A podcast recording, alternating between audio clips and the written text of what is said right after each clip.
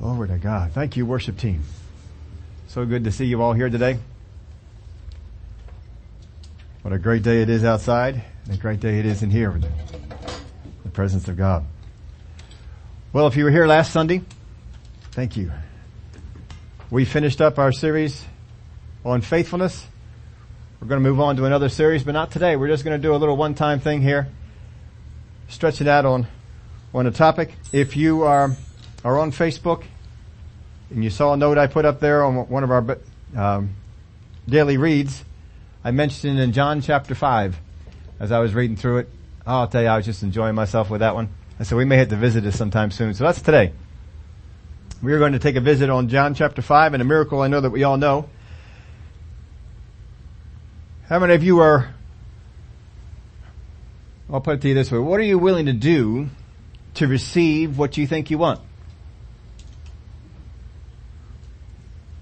We all have something that we desire and we say, boy, I would do anything. and then fill in the blank, right? How many got something like that in your life? I would do anything if just this would happen. If this would go on.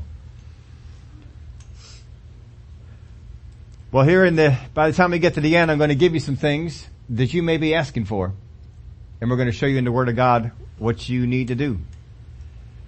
And many times we come up with our own things to do, but God has often given us what we need to do in order to accomplish what we want.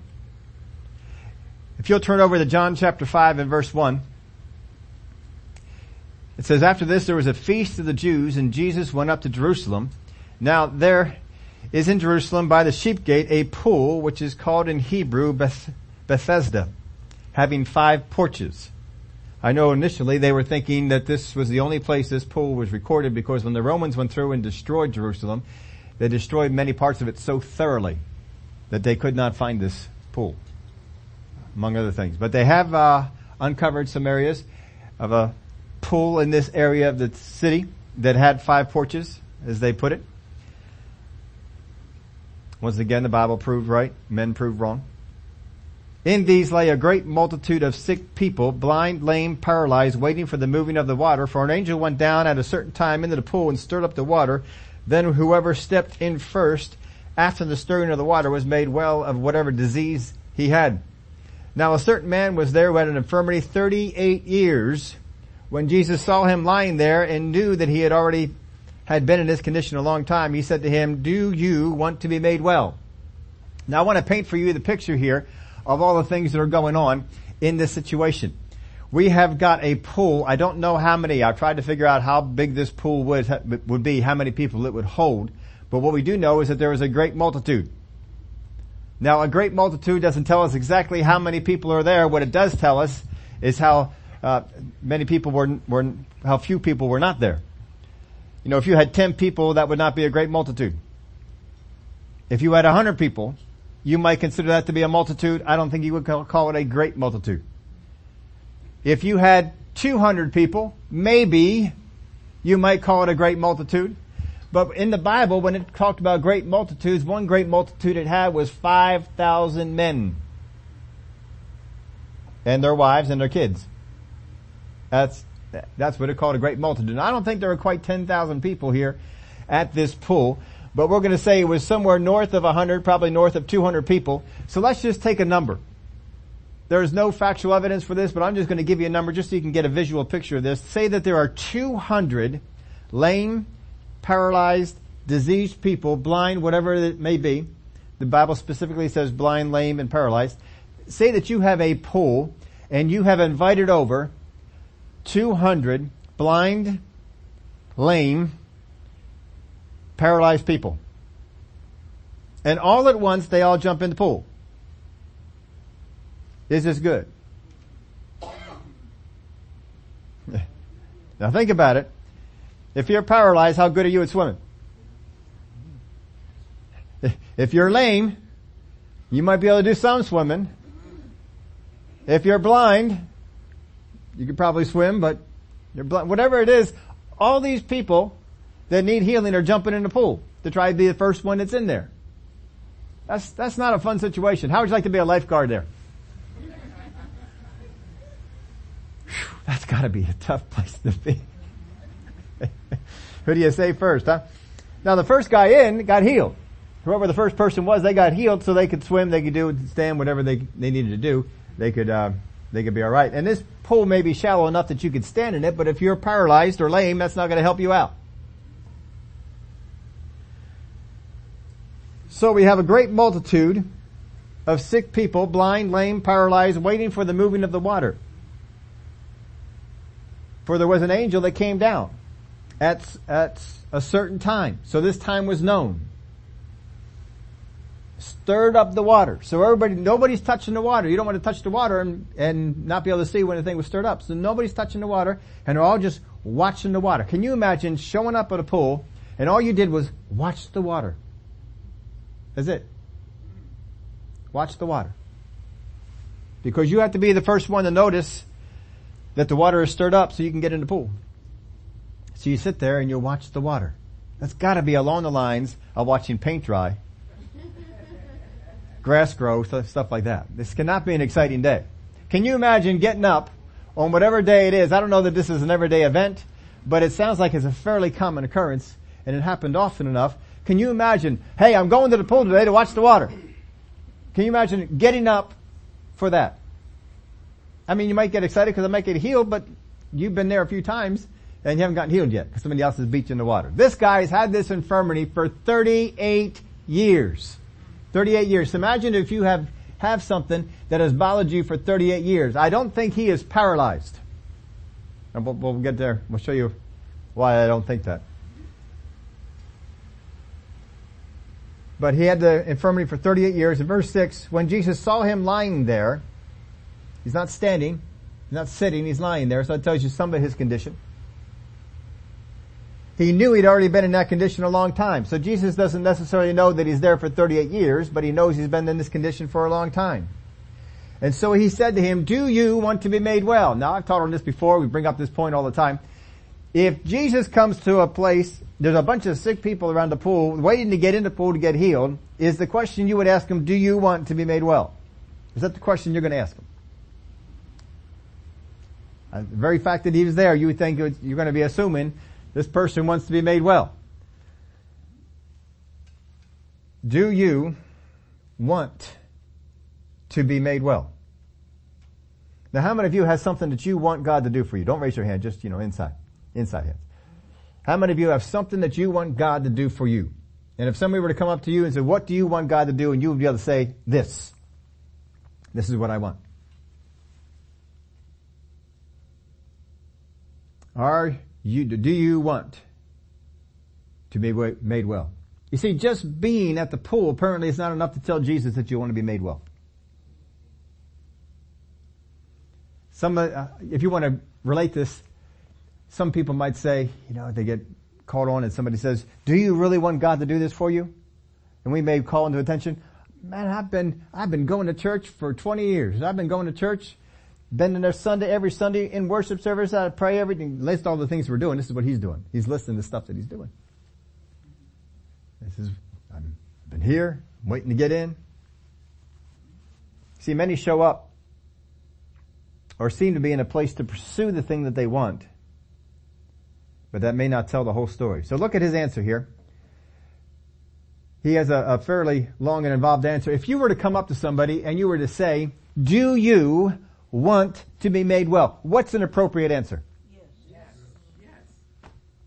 Yes. Or, no. I don't know why you would be at the pool if your answer is no, but that would be an appropriate answer to the question.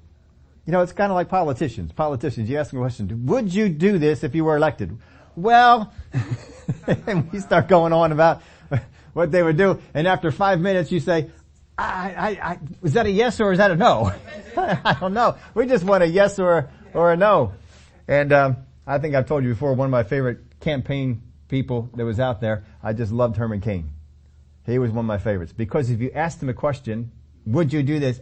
Always, every single time out of his mouth was yes, no. And then he'd explain it. And I love the explanation. But I just love the fact that he would answer the question. Would you do this if you were elected? Yes.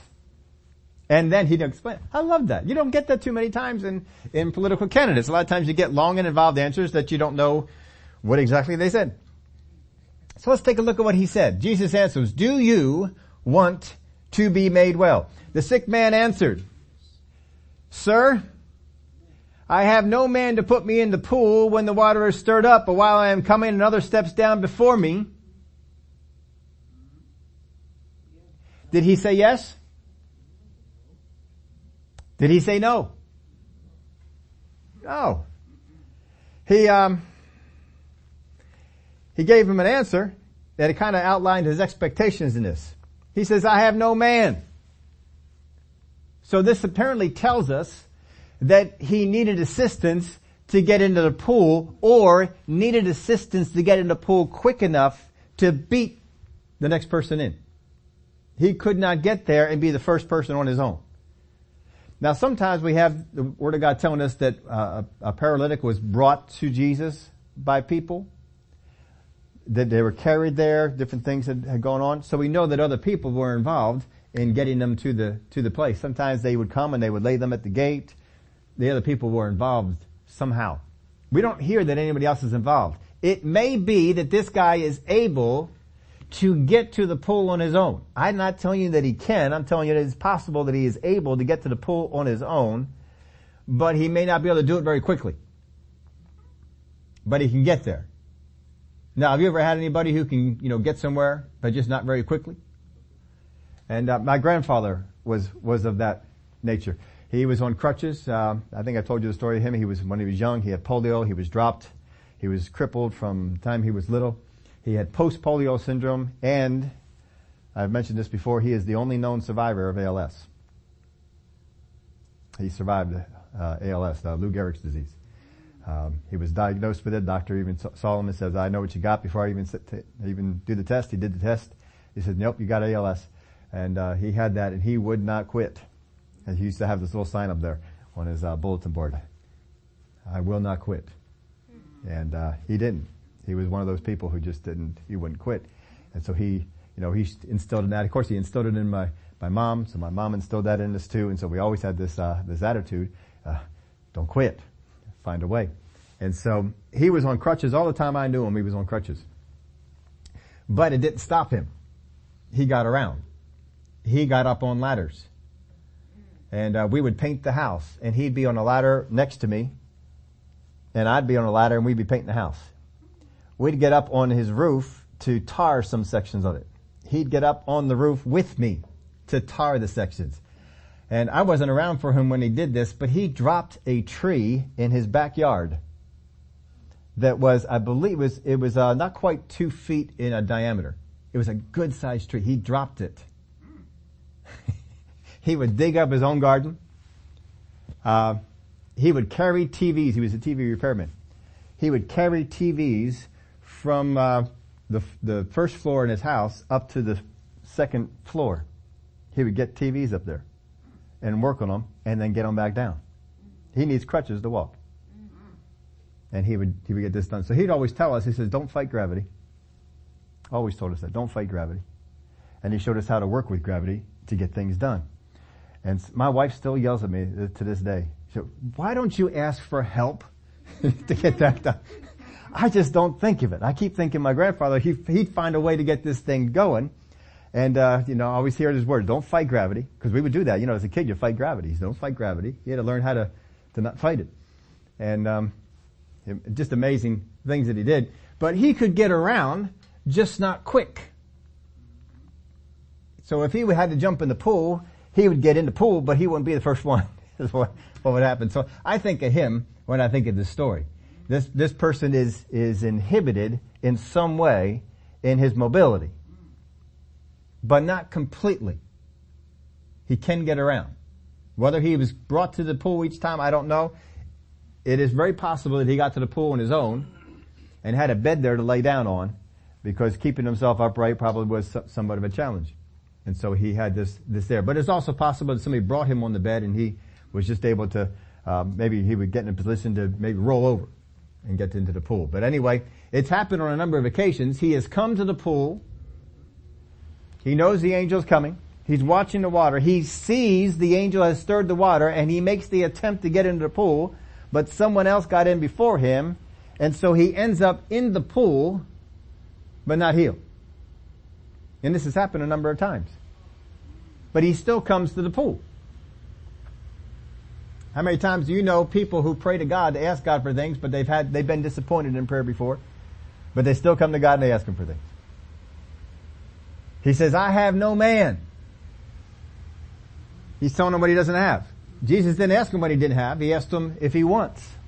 Do you want to be made well? Now, it's a good question to ask. Some people who are sick, they like being sick. They want to make a declaration that I want to get well, but they like the attention that it gets them. Um, you know, some people they uh, they get benefits because they're not well, and they don't want to lose those. Uh, there can be all kinds of reasons why they don't want to get well. So Jesus does not make that assumption. If he didn't make it with him, he's not making it with you. He's going to ask for some things. Do you want to be made well? So the sick man says to him, Sir, I have no man to put me into the pool, so he needed some assistance to get in there. When the water is stirred up, but while I am coming, another steps down before me. So over the years he's come, but healing has not come for him. So as soon as he's asked, do you want to be made well? His first thought is the reasons why he hasn't gotten it. Now think about this. How many of you, don't raise your hand, inside hand, how many of you are asking God for something and it has not come and reasons why are in your mind? Every time that you think, I'm going to ask God for this, but reasons come in your mind as to why it hasn't come so far, and that can hinder you. This is what his mind is on. His mind is on the reasons why it has not come. So he tells them, this is why. See, these thoughts have tempered his expectations. Many times Christians, their expectations have been tempered because of what has gone on in the past or because they have in their mind the reasons why it's not working. It doesn't matter if those reasons are correct and it doesn't matter if those reasons are right. For this particular guy right here, the reasons are right. Someone else beat him to the pool. Someone else got in there before him. So his reason is right, but his focus is on this. I'm, I'm here, but I am probably not going to get into the pool. Somebody else is probably going to beat me. Hmm. Well, he says here, I put this in your outline for you. Pursuit of a good thing is not proof in God's view that you want it. Just because you're pursuing something that's a good thing, just because you're pursuing something the Word of God says that you can have, just because you are going after it, just because you show up does not mean to God that you want it. Sometimes we expect God to say, don't you see what I'm doing? Look at how I'm, look at how I'm pursuing this. Look at what I'm doing. Do you want to be healed? I'm meditating on the scriptures every day. What do you mean do I want to be healed? And we, we try and, and throw these things out. But if Jesus asks him, do you want to be healed? Obviously he's not seeing what he, he thinks he needs to see. Isn't that right? Now the man doesn't answer him. He does not answer his question. He does not say yes, he does not say no. Jesus does not ask the question again. Wouldn't you think if Jesus asked the question and he doesn't get an answer to it, that he does want the answer to that question and that he would ask it again? Why doesn't Jesus ask him the question again? The man doesn't answer it. Why doesn't Jesus say, look, I'm, I understand you're here. Do you want to be healed? Have you ever repeated yourself in a question? Yeah, you never repeat it exactly the same way, do you? If you say a, a question to somebody and they either don't hear you or they don't answer you correctly, how many have a little bit of sarcasm in your voice when you, when you say it again? I said, do you want to be healed? Right? We, we emphasize certain, that we change the, we change it just a little bit because we want to make sure that they hear us or that they give us the answer that we're, we're trying for. Hmm. So Jesus does not assume by the actions that we do that we desire to be healed. There's only one thing that tells Jesus that we want to be healed. That we want the thing that we're going for. Only one thing. That one thing is obedience. So he asks them, do you want to be healed? He doesn't answer the question. You see, there is something that is, this man knows to do.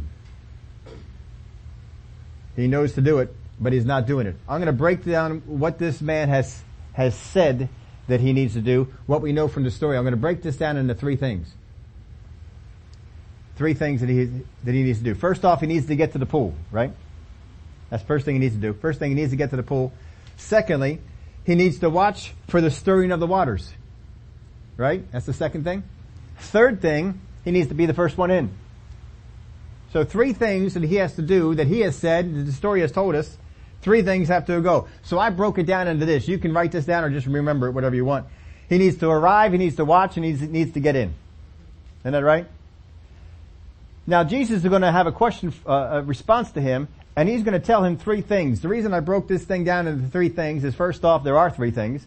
And then secondly, Jesus answered them with three things. And what I notice in going through the Word of God, because again, we're going to go here to the end and we're going to look at things that you might be asking for and we're going to break them down. The one common thing I notice is almost every single time that there is something that you need to do in order to achieve or to receive the thing that God has for you, it is almost always broken down into three things. Once in a while you'll find two, once in a while you'll find four. But more often than not, I saw things were broken down into three things. You would think that most of the time we could do three things, right? Most of the time we could remember to do three things. By the time we get to the end here, you're going to find out I'm not doing the three things. You're going to find some things you're not doing the three things on. So let's go on here and look at this. That Jesus says in verse 8, Now how terrible is it to be pursuing a goal you feel you cannot attain because the hindrances you can't change. How many of you ever pursued something? You want to get here, but there's a hindrance. There's people in the way. There's something in the way. You cannot seem to overcome it. How, how frustrating is it to pursue something that you cannot seem to have any effect on the hindrances? Isn't that tough? That's where this guy is. He has listed the obstacles that are in his way and he can do nothing about them. There's nothing he can do to change this. Some of you might be in that position. You feel like you are powerless to change the things that need to be done. So, he's got three things that he needs to do. Anybody remember what they were?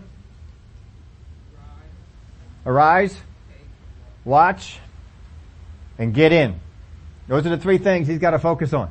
If he could do those three things, he'd get healed. He'd get in first. He'd get healed.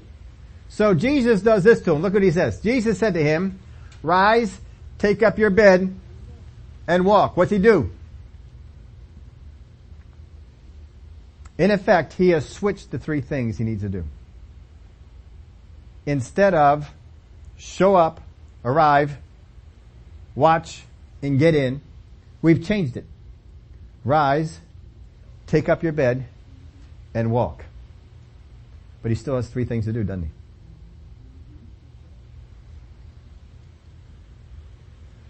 Jesus does not tell him that there is any promise with these three things.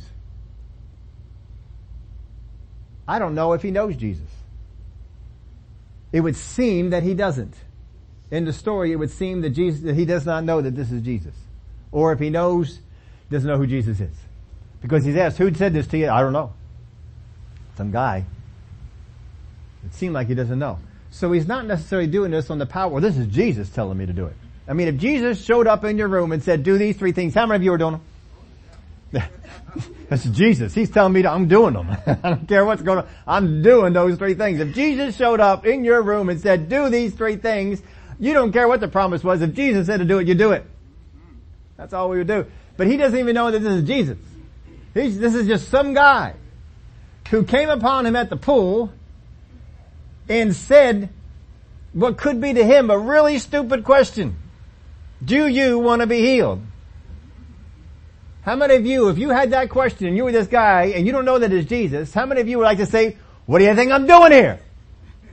How many want to say that? you, can just, feel that question building up in there. Maybe we might say this, are you blind? We would come up with some kind of stuff like that, but he does not. Jesus said to him, rise, take up your bed and walk. Now, I want you to notice this next verse. This next verse is key. There's going to be something in here. Maybe you've seen this, maybe you haven't. And immediately the man was made well, took up his bed and walked. And that day was the Sabbath. What does Jesus say to do? Rise, take up your bed, and walk. Three things. What does the man do?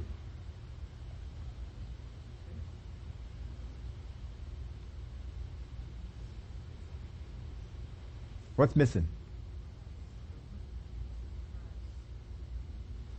Where does it say that he rose? Didn't say that he rose, did he? What it said was, and immediately the man was made well, took up his bed, and walked.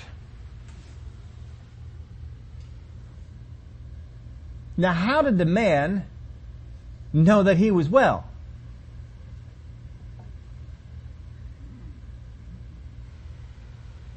Is it possible for him to know that he's well without rising up?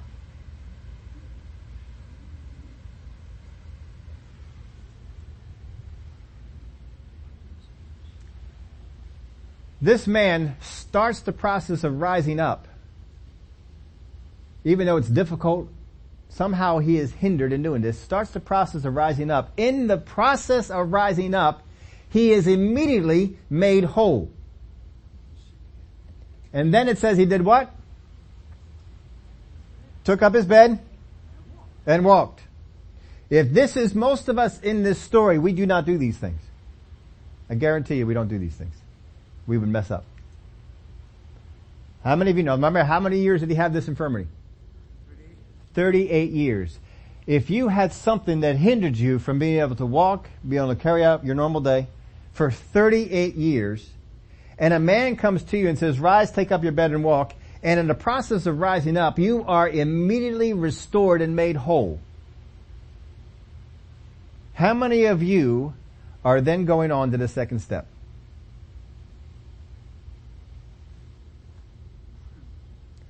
Take up your bed and walk. How many of you doing a dance of joy? How many of you are going around shouting, glory to God, glory to God, I'm healed, I'm healed, I'm healed, I'm healed. You're going around everybody, I'm healed, I'm healed. Forget the bed. Right? I don't need that no more. We're going around, we're declaring, I'm healed, I'm healed, I'm healed. And we're not walking, we're running, we're jumping, we're leaping, we're praising God. Just like the other guy. At the gate, he's running, leaping, praising God. But look at this. The man was made well on the way up of rising. He is made well before he hits step number two. He is made well. He is fully restored. He did not have to obey step one, two, and three, did he? To get to that spot. But what does he do? He obeys it. So, now you gotta get the whole picture of what is going on here. So he rises up, he's now healed, fully restored, goes back down, grabs the bed, picks the bed up, and walks. Why? Because that's what the man said to do. And he walks. Now, no matter which direction he walked, what's he walking away from? He's walking away from Jesus. No matter what direction he walks, he is walking away from Jesus. Because Jesus stood still. He walked away. How many of you, if somebody spoke words to you that you obeyed them and you were healed, are walking away from them? How many want to hang out for a little bit? He doesn't do it. Why? Because Jesus said what? Rise, take up your bed, and walk. And to his credit, this man does exactly what he was instructed to do. He does it so thoroughly. We'll understand what happens in the next verses. Now that day was the Sabbath day. There was a feast. I do not know if this was a normal Sabbath day or if this was a feast Sabbath day. It was a time of a feast. That's why Jesus is in Jerusalem. So it could have been either one. Isn't it interesting that everyone is gathered at the pool for a healing on the Sabbath day? They're expecting the angel. Whatever the reason is, they're expecting the angel. And apparently, no one's upset that the angel stirs up the water and someone gets healed, but someone's upset because he got healed and carrying his bed. So rise, take up your bed and walk. Immediately man was made well, took up his bed and walked, and that day was the Sabbath. Now I put these things in your outline for you. Since this man felt hindered from doing what he knew to do, Jesus gave him something else to do. So rise, do what you feel you cannot do, or at least you can't do it very well. Take up your bed. What would you do? As we said, if you just rose up, probably not taking up your bed. I put this in your outline for you. The true desire of what you want is demonstrated by what you are willing, what you are willing to do. Change that. I, I missed, uh, must have changed the sentence. Forgot to change the word. True desire of what you want is demonstrated by what you are willing to do. What are you willing to do? Now some people, they looked, they look for God to respond to their actions. Look at what I've done. God, I've done this. Look at what I've done. I've been praying. I've been going to your word. I've been worshiping you. I've been going to church. I want God to respond to me based on my actions, but God won't obey, or well, He won't listen because of your actions. That's not what's going to cause Him to, to get that. He waits for obedience. He wants to see obedience. Now, if you've had an infirmity, some kind of condition that's keeping you from moving around, keeping you from being as mobile as you should be, in whatever way it's hindering you, and you've had it for 38 years, how many think you need a touch of God? How many think you need the power of God? We talked before about the power of God or the authority of God for healing. How many could see that you could probably need a power of God here? And yet there is no case where Jesus touches this man. Not a single, there's nothing that says that Jesus ever reached out and touched him. There is nothing in the, in the narrative that tells us that this man reached out and touched Jesus. The woman with the issue of blood, she reached out and touched the hem of his garment, power transferred, and she was healed of her infirmity. There is no indication that any touching went on. There was no transfer of the power. The only thing that caused the power of God to be accessed in this story is his obedience. There is nothing else. When he obeyed, the power went. On his way up, he was restored. You see, until we obey, there's no connection to the power. Your action, whatever it is that you decided to do, is not accessing the power of God. But when you obey and you do what God says to do, that will access some power. Many times we want to give God a response, something that we're comfortable with, some kind of action that we have come up with our own mind, what we want to do. Father God, if you'll just answer this quest, I will fast for seven days. God didn't ask you to fast for seven days. You're not obeying anything. You're coming up with something in your own mind. That will not produce power.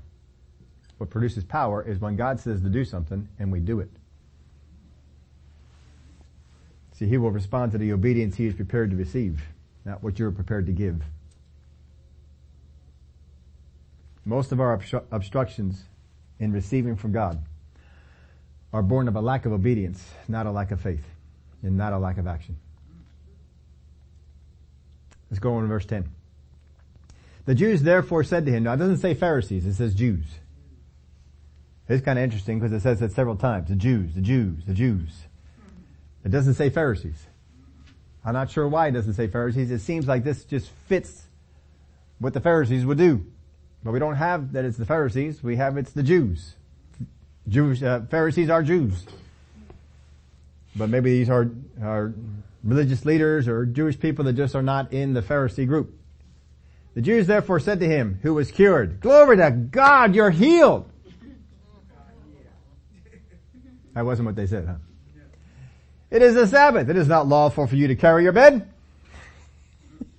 now if he's had this 38 years, he's a small town by comparison with us. How many of y'all know they know who he is? And if you saw someone that you knew for 38 years been hindered by whatever it is that he's hindered by, wouldn't you get at least a little bit excited for him? And they say, what are you doing carrying your bed? It's the Sabbath. He answered them, he who made me well said to me, take up your bed and walk. What did he leave out? He, left out the rise part. Why did he leave out the rise part? Obviously he had to rise. If he was laying down on the bed at some point he had to rise. He left out the rise part. He said, he told me to take up in bed and walk. Well, they're mad at him for taking up the bed. So he's trying to focus on the, why he's taking up the bed. The reason I took up the bed was, person who healed me, person who made me well, said take up your bed and walk. So I took up my bed and I walked. Then they asked him, who is the, the man who said to you, take up your bed and walk? Now, um, you know, I'm, I'm no um, super smart guy, but if I was in Jerusalem and somebody healed somebody on the Sabbath from some disease, some infirmity that has been bothering them for 38 years, who's the first culprit? I mean, who's the first guy you're thinking of? I don't, this seems like a no-brainer.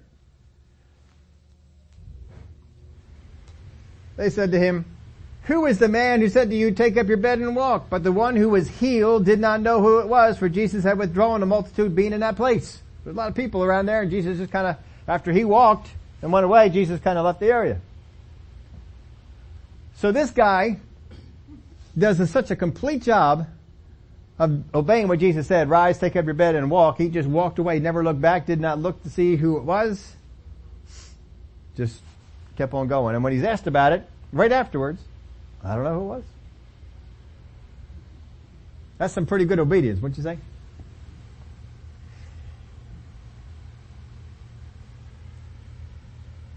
It's a shame they're not moved by the great healing that had gone on.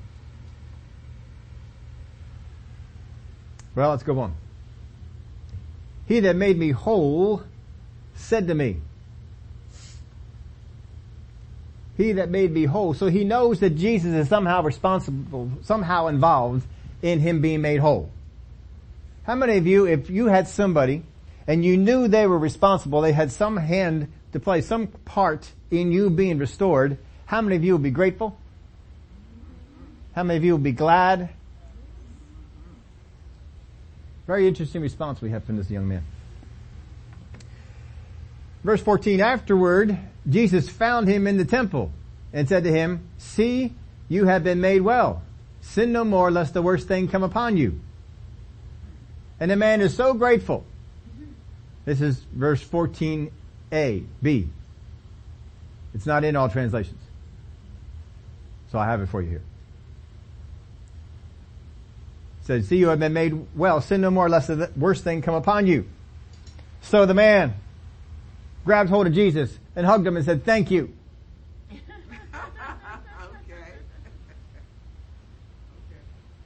He didn't do that, did he?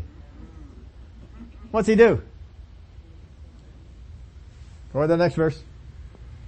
The man departed and told the Jews that it was Jesus who made him well. It was that guy. That guy right there. Don't get mad at me. He did it. He's the one who told me to take up my bed and walk. He's trying to get the, the heat off of him. Go get him.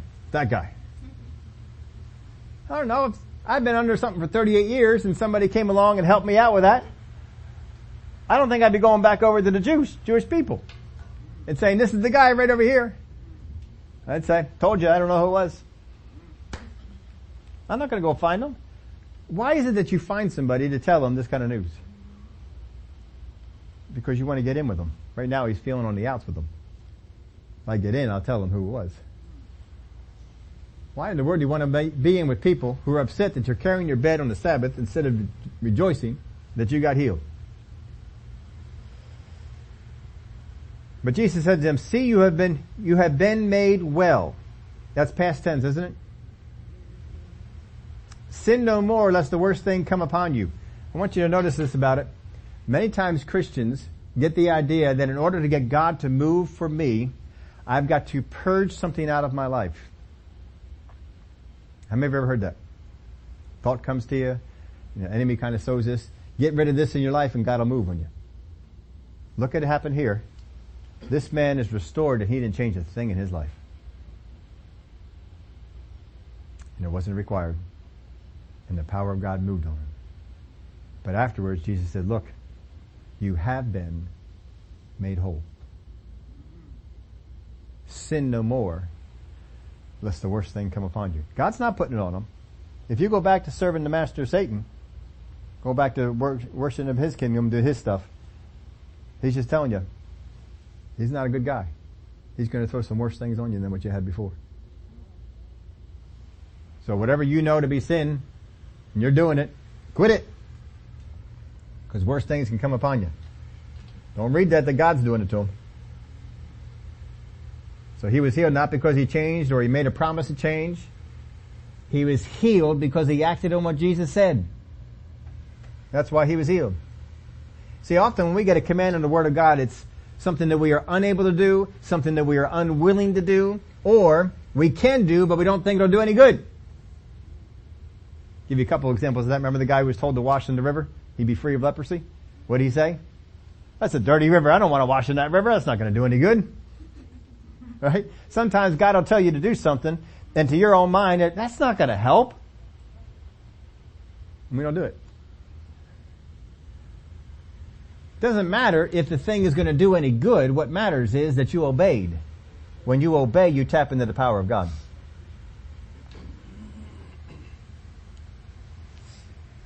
Now, what we do will speak much about what we want.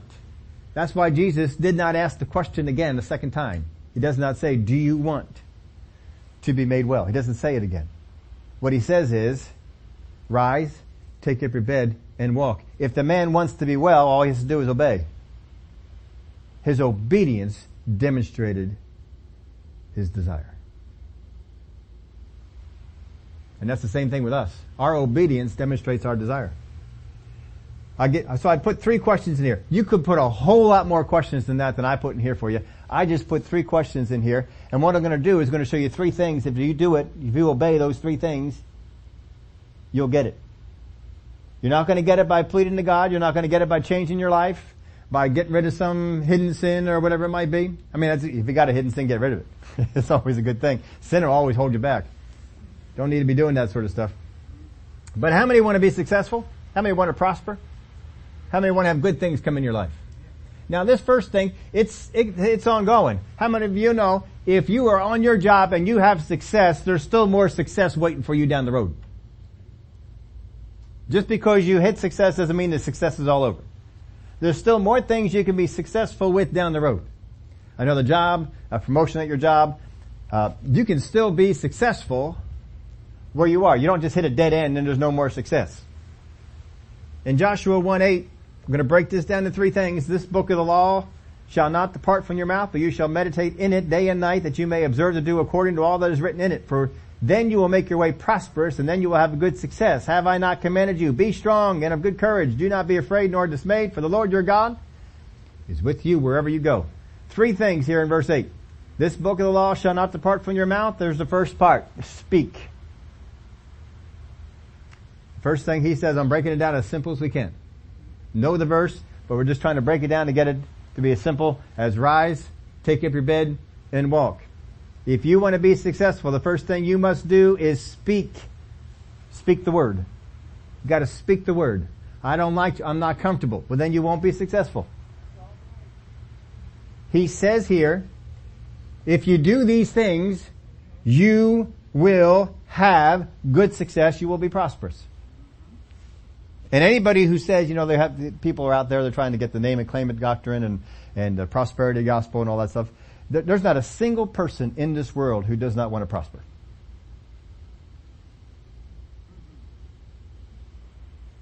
There's not a single person in this world who does not want to prosper. How many of you get excited every time you get a raise? Isn't that good? Doesn't that make you more prosperous? How many of you get excited when your car is paid off? Doesn't that make you prosperous? Yes. Yeah. But you know, these same people want to go around and says we shouldn't be desiring a prosperity. That's ridiculous. God always made people to prosper. Now, don't get into covetousness. Don't get into a place where you start coveting what other people have or you live your whole life just to have money. That's wrong. There's a whole lot the Word of God has to say about being covetousness or being greedy. Don't need to be any of that. But to be prosperous, how many of you want to go in your job and your boss say, man, you did a great job on that? Is that not prosperity? Is that not having success? We strive for it all the time. There's nothing wrong with that. Just don't be overcome with pursuing money. That'll get you into trouble. You don't need to do that. But here in this, this verse, he says, for then you will make your way prosperous and then you will have good success. Sounds like he wants you to have prosperity and success.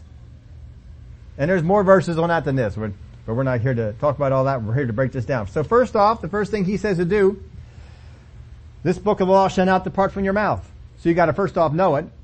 That's a, that's a given. But you gotta speak it. Your mouth, not your thoughts. It's good to have it in your thoughts, but you've got to speak the word. It's gotta be coming out of your mouth. You gotta be saying, God has said. The word has said, you gotta be speaking this out of your mouth. This is what needs to come out of you, out of your mouth. Now, it's not saying that you have to go into the elevator and start preaching to everybody in the elevator. Doesn't mean that you have to go and, hey, hold on a minute, I gotta tell you some things. Doesn't mean you have to do it in front of everybody. If they're there, you surely can, but you don't have to. He doesn't say make sure you speak the word in front of everybody. He just says, what? Don't let that word depart from your mouth. See, a lot of people, when they, they're, they're over here and we're, we're confessing the word, we're speaking the word, and then we go over here and we say something different. I've let the word of God depart from my mouth. Don't let it depart. Keep it in there. It's gotta keep, you gotta keep saying it. You gotta keep thinking. Don't think, don't say things that are contrary to what you're believing for. So, speak it. So I put three things here. Speak. Then the second one, but you shall meditate in it day and night. So you gotta meditate on the word. That means you gotta be thinking it. You gotta be thinking it. One, one person I had taught me on this. I loved how they put it. Said meditate is just, uh, worry. They put it this way. Worry is corrupted meditation. If you want a picture of it. Worry is corrupted meditation. If you worry about a problem, you think of all the possible ways that thing can get worse. That's what worry is.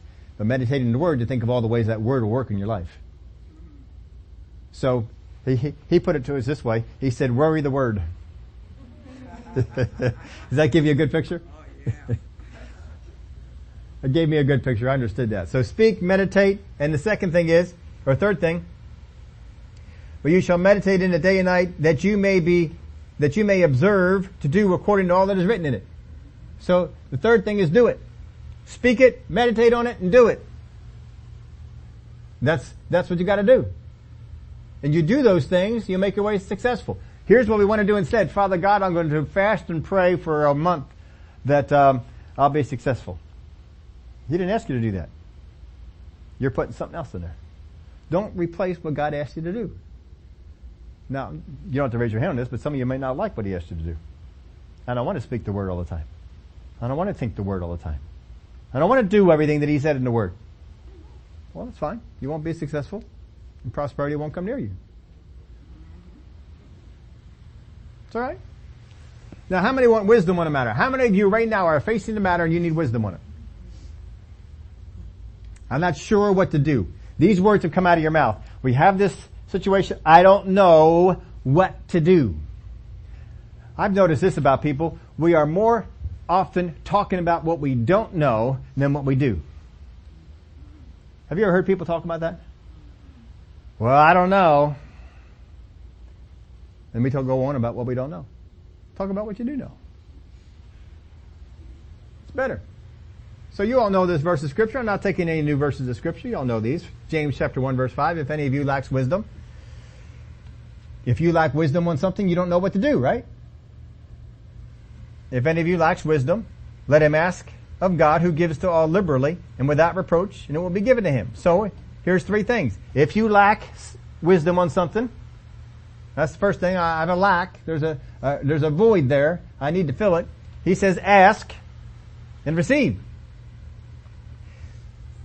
Any man lacks wisdom, ask of God and then receive it. Know that He gives it to you. Here's what a lot of people do. I'm sure no one here in this room would do this, but other people in other churches. You know, they, they might do this. So you just imagine it to, to them. But we go to God. God, I have this problem, I have this situation. I don't know what to do. I thank you that according to James 1-5, I have the wisdom that I need for this thing. And then somebody comes up to you, it sounds good so far, right? We've got a good start. We're working on this pretty well. And then as we, we go on, somebody comes up to you and says, hey, what are you going to do about that? I have no idea. I do not know. And I'm getting a little uptight about it because I don't know what I'm supposed to do. I've asked God about it, but I don't have the wisdom. I don't know what I'm going to do. And a lot of times we'll go over, I don't know, I don't know, I don't know, I don't know, I don't know, I don't know. You'd like to just take, go up to the people and slap them. You know, Shut up! What do you know? I don't, I, I don't know. Sure you do. What's the word say? It says, if any man lacks wisdom, let us ask, of God. He gives to all men liberally. Hmm. So that's what you do know. But you see, that's not what you're saying. What you're saying is, I don't know. So if you go to God and you ask what you need, stay obedient to the three things. First off, I have a lack. Secondly, I asked. Doesn't say you have to keep asking God. Ask Him. You ask Him for each situation. Father God, I got this situation over here. It's not like it's a blank, blanket ask. Well, I've asked God for wisdom, so anytime I need it. No, if I got a situation, Father God, I don't know what to do with this situation, I need your wisdom on it. Ask God, He'll give it to you. So if somebody comes up to you after that and says, what are you going to do about that situation? I don't know yet, but God has given me the answer. I have the answer. It's, it's in me. God's given it to me, I got it. And when I need to make a decision, when I need to go in a direction, I'm going to know exactly what I'm supposed to do. See, you don't have to lie and say that you know something you don't know. But just don't make a confession against what the thing that you're, you're asking God for. You don't need to do it. Alright, so we got past that one. Let's go into one more. How many of you want a prayer answered? How many of you got a prayer that's out there hasn't been answered yet? Nobody. Alright, we'll go on to some other. You don't want to say, do you? Mark 11, 22, you all know these uh, verses of scripture. I'm going to read the whole passage here for you. So Jesus answered and said to them, have faith in God. Margin says, have the faith of God. Have the God kind of faith. For assuredly I say to you, whoever says to this mountain, be removed and be cast into the sea, and does not doubt in his heart, but believes that those things he says will be done, he shall have whatever he says. Now you could build up three things out of the first part of this thing. The first off, there's the believing part, there's the saying part, there's the speaking part, uh, the, the, the say, speaking to the thing. You gotta be doing those things. Therefore I say to you, whatever things you ask when you pray, believe that you receive them, and you will have them. So the believing comes before the receiving. There's a whole lot of people who want to have the receiving come first, then the believing. I believe it when I see it. I believe it when I receive it. No. I speak it. I say it with my mouth. I have the faith of God. I have the God kind of faith, not the hu- human kind of faith. Human kind of faith wants to see it, wants to have some kind of evidence on the thing. God kind of faith is, I understand it from the Word. I speak it out with my mouth. This is what's going on. This is what's happening. But that's not the part we're focusing on here. Therefore I say to you, whatever things you ask when you pray, believe that you receive them and you will have them. And whenever you, this is the part we're looking I just wanted you to see the verses that came on behind. We're looking at 25 and 26. And whenever you stand praying, if you have anything against anyone, forgive him, that your Father in heaven may also forgive you your trespasses. But if you do not forgive, neither will your Father in heaven forgive your trespasses. Now, Brother Hagin used to teach us most of the stuff I said to you, and this is stuff he taught us on this, this, uh, these verses.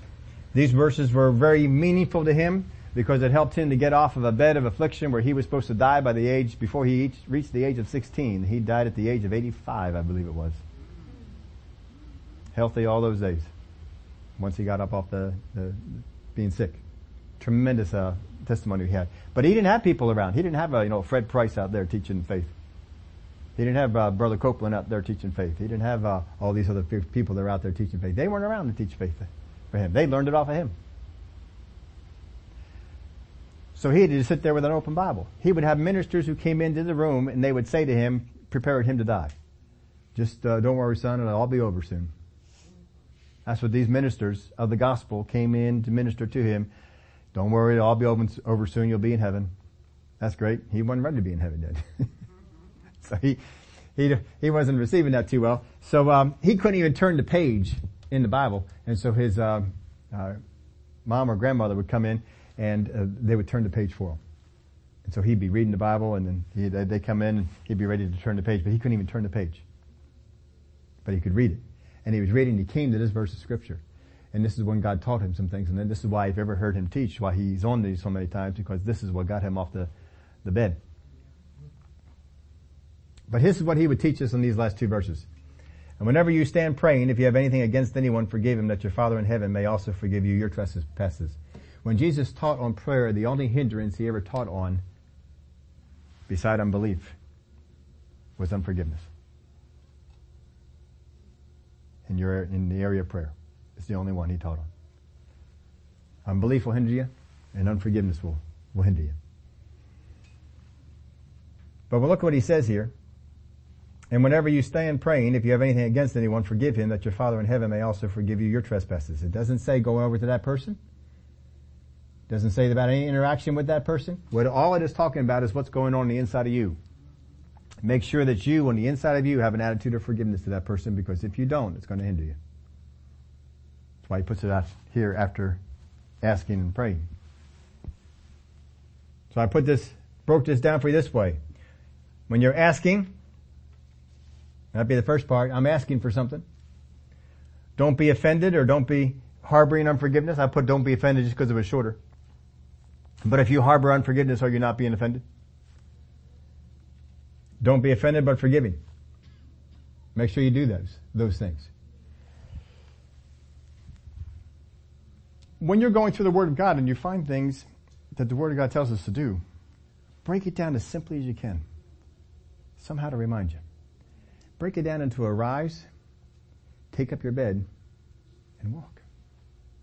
Get it so that it's short and it's in front of you. This is what I need to do. I need to speak the word. I need to meditate on the word. And I need to do the word. If I break it down and keep it simple, I can keep it in front of me.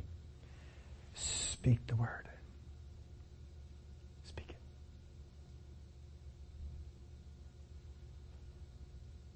The enemy doesn't like you to speak the word.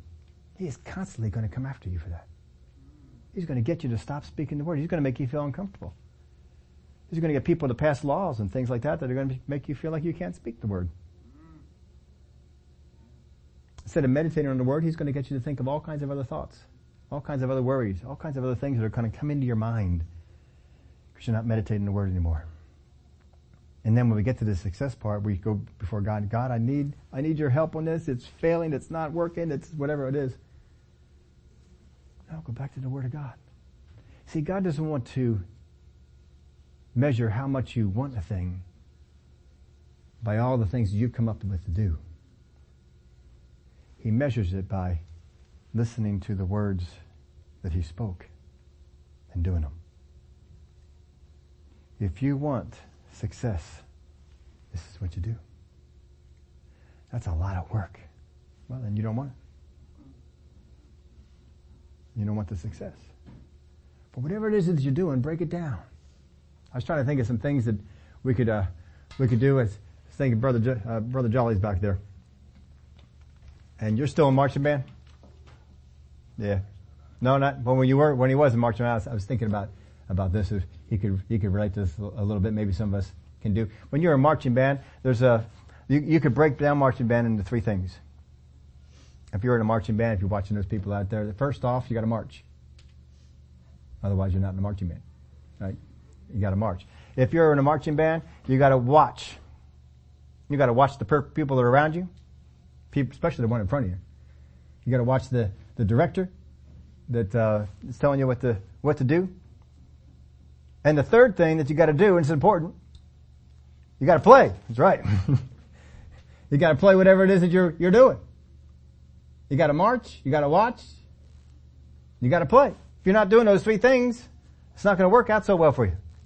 Whatever it is that you need from God, there's a there's something in the Word of God that will tell it to you. Something in the Word of God will speak it to you. Find out what the Word says. Break it down into two, three, or four things, whatever you can break it down to. And keep your mind on it. Speak the Word. Meditate on the Word. Do the Word. See, I can, I can break that down. I keep it in front of me. But I still got to get out there and do it. I still got to keep the words of my mouth being the words of God. This book of the law, this book of the law shall not depart from your mouth. That means you don't have a certain close friends in which you speak all the horrors that are going on in your life. Oh, it's so bad. It's so terrible. I don't know if I'm going to live. It's just so. It's... The word of God has departed from your mouth. What you did was you took other things that you were meditating on and you gave voice to it. If you're wondering why you're not being successful and why things that you're touching are not prospering, it's simply this. You let other thoughts come in that you're meditating on and now you are speaking them. Because the enemy came in and says you're going to die. This is going to knock you out. You're going to lose your job. All your money is going to disappear. Everybody hates you. And then out of your mouth is going to come those things. But you see the reason that you, he starts off this list, speak the word. Speak the word. Meditating came second. It's so important. Brother Hagin used to teach us in Mark that the saying part is mentioned three times as much as the believing part. We emphasize the believing part. Jesus emphasized the saying part. If you're not saying it, you're not believing it. You gotta be saying it. Gotta be speaking it out of your mouth. I'll tell you what, it's important.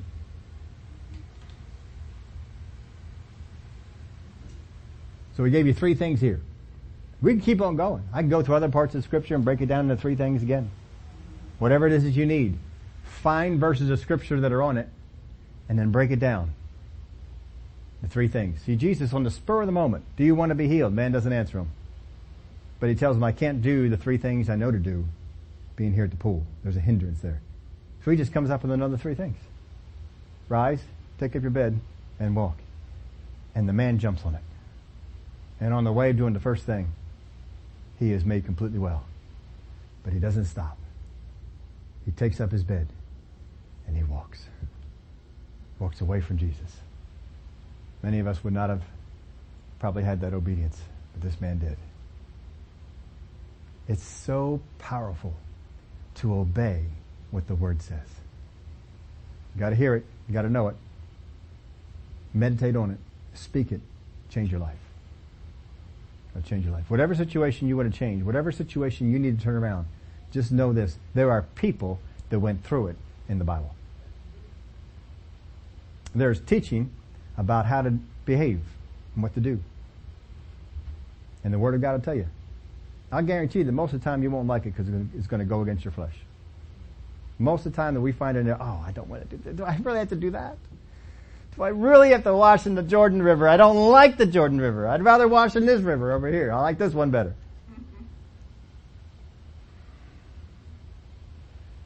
The power is in what Jesus says. That's where the power is. Don't question it. I'll tell you what, I, I thought about this story so many times. I'm thinking, how many people did Jesus go up to and say three things to them? Not necessarily the same ones, but he said three things to them. Something along the lines of rise, take up your bed and walk. And they said, but I can't. How many people did he do that to and Jesus just walked on? And they're not in the Bible because they didn't get healed. How many people maybe did the first thing? But didn't do the second and third.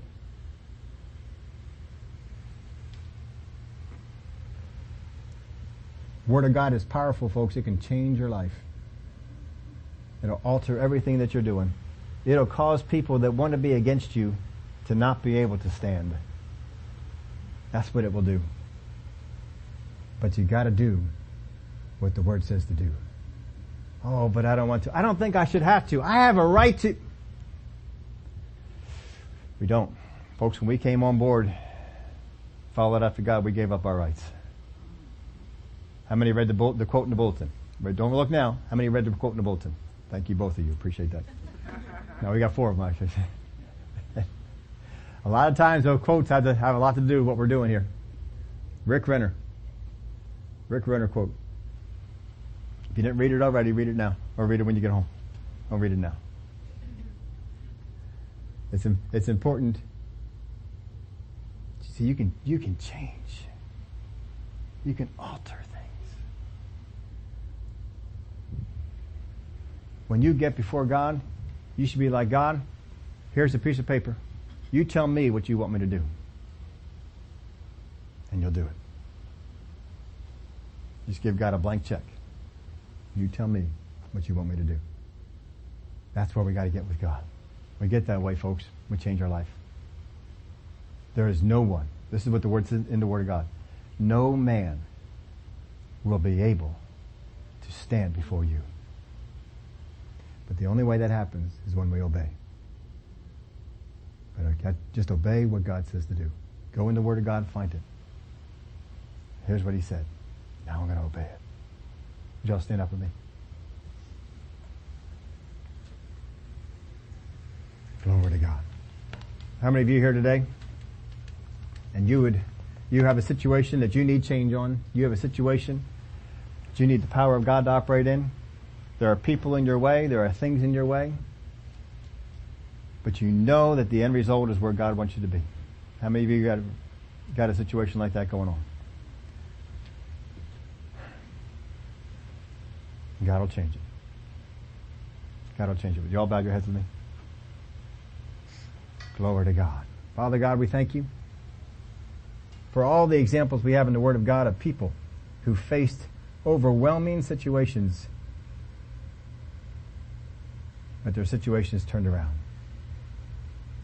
They faced masses of people against them, but their situation turned around. They faced imprisonment and their situation turned around. They faced death and their situation turned around. No matter what it is that we face, you can turn the situation around if we obey you and don't give in to the pressure to disobey. Every head bowed, if you're here today and you want prayer, you want to come up here in the front, we'll pray over you. If the Word of God comes alive to you you get your three things, two things, four things, whatever it is, that you can focus on, that you obey when you bring yourself into obedience in those things. You will see the power of God demonstrated in your life. This power is so strong it broke something that was over this man's life for 38 years. Without even a touch, he was made whole. That's how powerful obedience is. Don't let the enemy tell you anything different. If you're here today and you want prayer specifically for something, come on up here in the front. We'll pray over you. Glory be to God. Hallelujah. Father God, we give you the glory. Thank you, Father. Father, you know the situations that we are involved with. You know the things that we face. You know the word that we need to hear.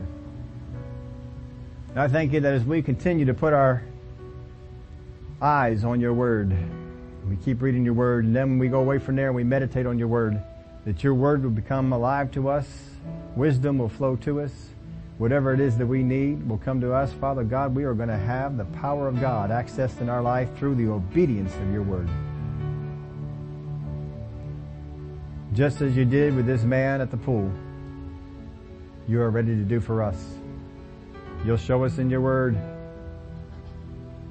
the equivalent of rise, take up your bed and walk. And all we need to do is obey. I thank you for the power of God that will go on in our life. Give you the praise and glory for it in Jesus' name. Amen. Brother Victor.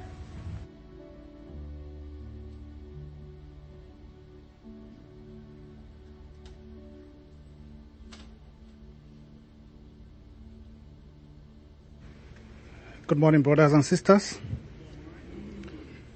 Uh, it's always nice to find us in church, and um, we really want to thank you for coming, and for those that were able to join uh, by way of the internet. We are happy to have you in church. David said in Psalm 133, he said, how t- truly wonderful and um, delightful to see brothers and sisters living together in sweet unity. Said it's like um, a precious, as precious as a secret scent oil, scented oil flowing from the head of the high priest Aaron, dripping down upon his beard and running all down, all the way down to the hem of his priestly robes. So his heavenly blessings, this heavenly harmony can be compared to the dew dripping down from the sky upon Mount Hermon, refreshing the mountain slopes of Israel. Say, from this realm of sweet harmony, God will release his eternal blessing, the promise of his life forever. Hallelujah.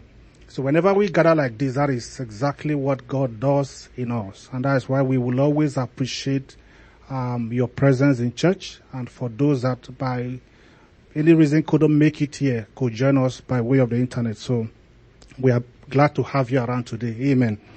Um, and like Pastor has said, let's keep using our mouth to speak. Um, over the week, I had a two and a half hour interview for for a new job I'm actually looking at trusting God for. And all they needed me to do was speak. You know, just keep keep talking, keep proving to them that you are capable of taking this job. And I discovered this has been the principle in the Word of God. So what the world is doing now is basically picking up the things that God has actually kept in His Word.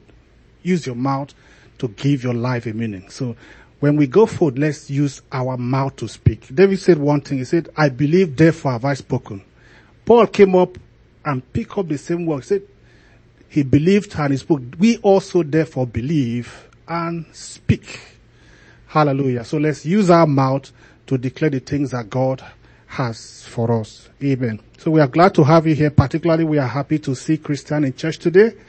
Um, I've heard a lot about him, but I'm so happy to have, you know, met him today in church. Uh, Christian, you're welcome. We are happy for what you're doing for the nation, you know, um, standing on our behalf, protecting our borders and keeping us safe. Welcome to church today. Amen. A quick reminder, uh, if you look at your bulletin, you will see that today we have um, a big sale today by the children and um, whatever you can do um, will really go a long way to help us gather some things for the Christmas. Um, you can also make contribution by donating during offerings. Just put um, a title on it, um, shoes, so that they can be able to separate that. And if you go to the back of your bulletin, quick reminder again, if ever you have any prayer requests for anything, um, anything specific to you, to your family or anybody, please always you can always meet the usher or you can always come up like Pastor um, ask after the administration today. So we are always here to pray for one another, to hold up one another in our prayers. So um, God bless us today as we go, and um, let's have a good time during the week. Amen.